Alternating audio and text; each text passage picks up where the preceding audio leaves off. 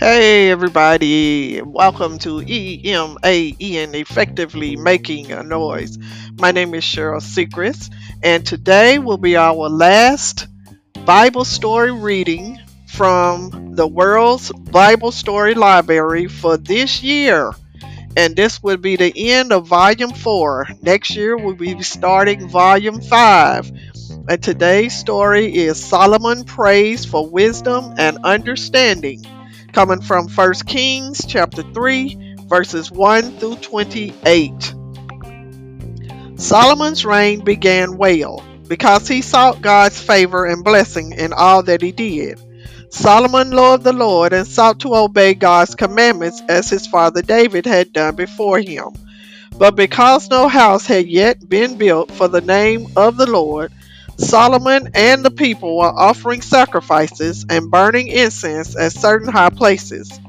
Soon after he became king, Solomon went to the great high place at Gibeon and offered a thousand burnt offerings, and burnt offerings are the best of flock or crop burned on altar for God, to God upon the great altar which stood there.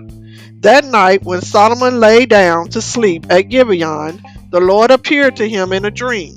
And God said to his servant, Ask what I shall give you. Then Solomon said to the Lord, You showed your servant David, my father, great kindness, because he walked before you in truth and in righteousness and in uprightness of heart. And you kept him, and you kept for him this great kindness, and gave him a son to sit on his throne. And now, O Lord my God, you have made your mm-hmm. servant king instead of David my father, and I am but a little child. I do not know how to go out or come in, and your servant is in the midst of your people whom you have chosen, a great people that cannot be numbered or counted for multitude. Give your servant therefore an understanding heart to judge your people, so that I may discern between good and bad. For who is able to judge this, your so great a people? It pleased the Lord that Solomon had prayed in this humble and earnest fashion. God heard Solomon's prayer and said to him, Because you have asked this thing, and have not asked for long life for yourself, or asked for riches, or the life of your enemies, but have asked for understanding to discern between good and bad, behold, I will do according to your words. Lo, I will give you a wise and understanding heart, so that there will have been none like you before you, and there shall arise none like you after you. And I will also give you the things which you did not ask for, both riches and honor, so that there will be not not be any among the kings like you all your life.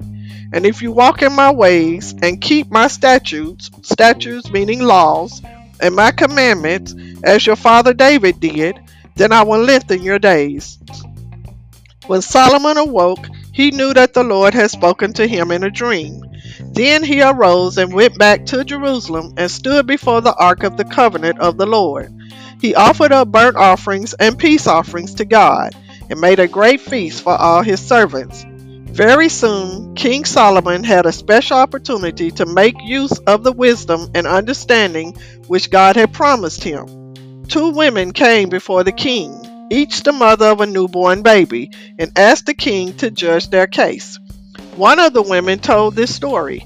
She said, This woman and I live in the same house, and I gave birth to a child when she was living there. Three days later, this woman also bore a child and we were alone in the house.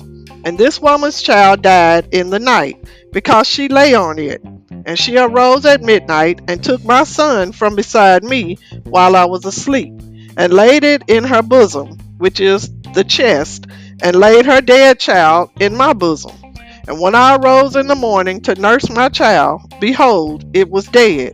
But when I examined it closely in the morning, behold, it was not my son that I had born. But the other woman told a different story. She said to the first woman, No, the living child is my son, and the dead child is your son. But the first woman said, No, the dead child is your son, and the living child is my son. Thus they spoke before King Solomon. Then the king said to the disputing women, One of you says, This is my son that lives, and your son is dead. And the other says, No, but your son is dead, and my son is the one that is alive.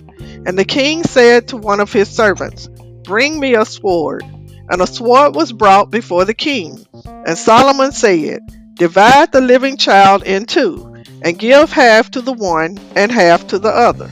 Then the woman to whom the living child belonged said to the king, For she yearned for her child. O my lord, give her the living child, and in no way harm it. But the deceitful woman, which is not truthful and lying, whose child was dead, said, Let it be neither mine nor yours, divide it.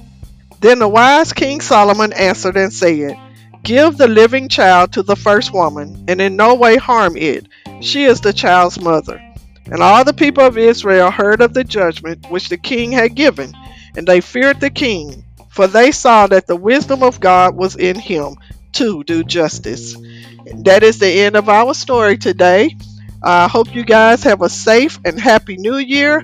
May God bless you all continue listening next year, which is next week. And uh, I hope all y'all have a blessed, a blessed day. Peace.